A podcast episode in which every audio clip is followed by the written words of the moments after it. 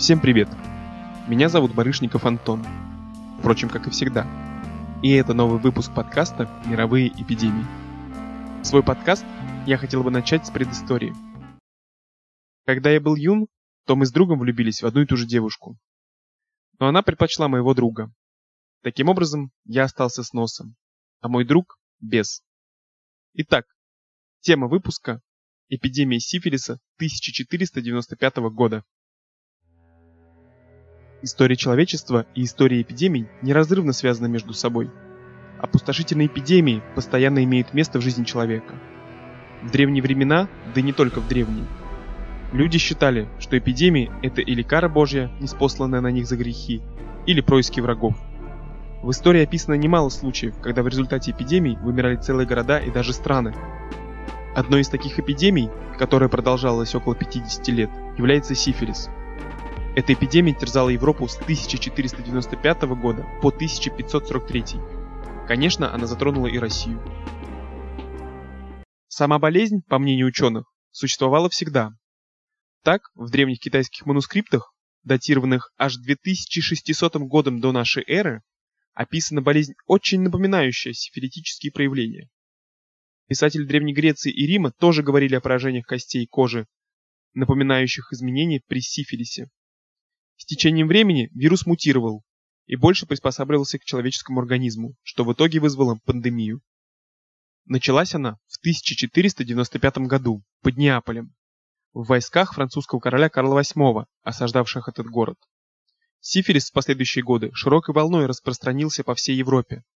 Наемники Карла VIII, испанцы, французы, швейцарцы, немцы и прочие, и солдаты, противостоявшие ему военной коалиции, вернувшись к своим домашним очагам после военного похода, принесли в свои семьи и соплеменникам эту новую заразную болезнь. Уже в 1496 году эпидемия сифилиса захватила территорию Италии, Франции, Швейцарии и Германии. Затем перекинулась в Австрию, Венгрию и Польшу. В 1499 году сифилис появился и в России. Около 1500 года эпидемия захватила всю Европу. Далее, благодаря торговым отношениям, распространилась в Северной Африке, Египте, Турции. К 1500 году пораженным оказалось население Южной и Юго-Восточной Азии, Китая, Индии, а затем и Японии. Скорость, с которой сифилис распространялся, наглядно демонстрирует беспорядочность сексуальных нравов общества того времени. Первая эпидемия сифилиса отличалась весьма тяжелым течением болезни и вследствие этого огромным количеством жертв, что свойственно инфекционным заболеваниям, развивающимся впервые у населения девственного по отношению к той или иной инфекции, а главное, находящим благоприятные условия для распространения. Прежде чем продолжить, я расскажу, откуда сифилис появился в Европе. Он был завезен всем нам хорошо известным Христофором Колумбом. Не конкретно им, конечно, а его моряками. Христофор Колумб отправился 3 марта 1492 года в кругосветное плавание. 6 декабря того же года прибыл на остров Гаити. Там он оставался 40 дней. 16 января 1493 года отплыл обратно и через три месяца вернулся в Палос, откуда и начал свое кругосветное путешествие. Сифилис – это ртуть, поскольку вдыхание паров ртути применялось от проблем с кожей. Ртуть использовали для лечения сифилиса до 1517 года, когда появилось новое средство – гуаяко – кустарник с острова Гаити. Его отваривали и пили. Курс лечения составлял 30 дней и проходил в жарких помещениях, чтобы выгнать болезнь через пот. Не обошлось и без вмешательства церкви. Сифилис считался божественным наказанием за грехи. Первым шагом к исцелению было покаяние и молитва о божественной защите. Церковь быстро оседлала идею о связи между заражением и Божьей карой и вовсю эксплуатировала ее.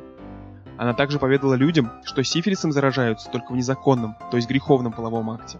Еще считалось, что болезнь передается только женской частью общества. И именно женщины на примере Адама и Евы заставляют впадать в искушение мужчин. А я смотрю, церковь вовсю отжигала.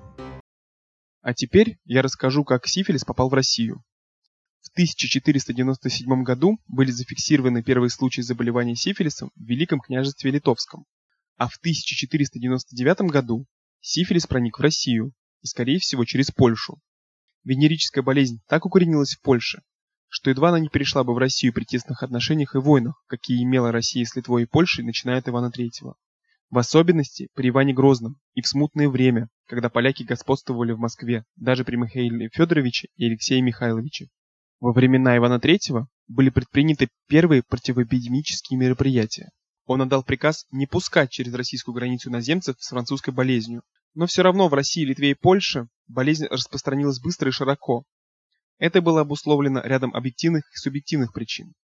В частности, Низкий уровень медицинской помощи и безграмотность населения мешали своевременному обнаружению заболевания.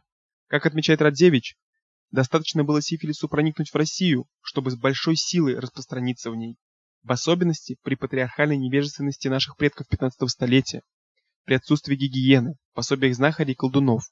И, наконец, при религиозном фанатизме, относившем сифилитические изъязвления к каре небесной.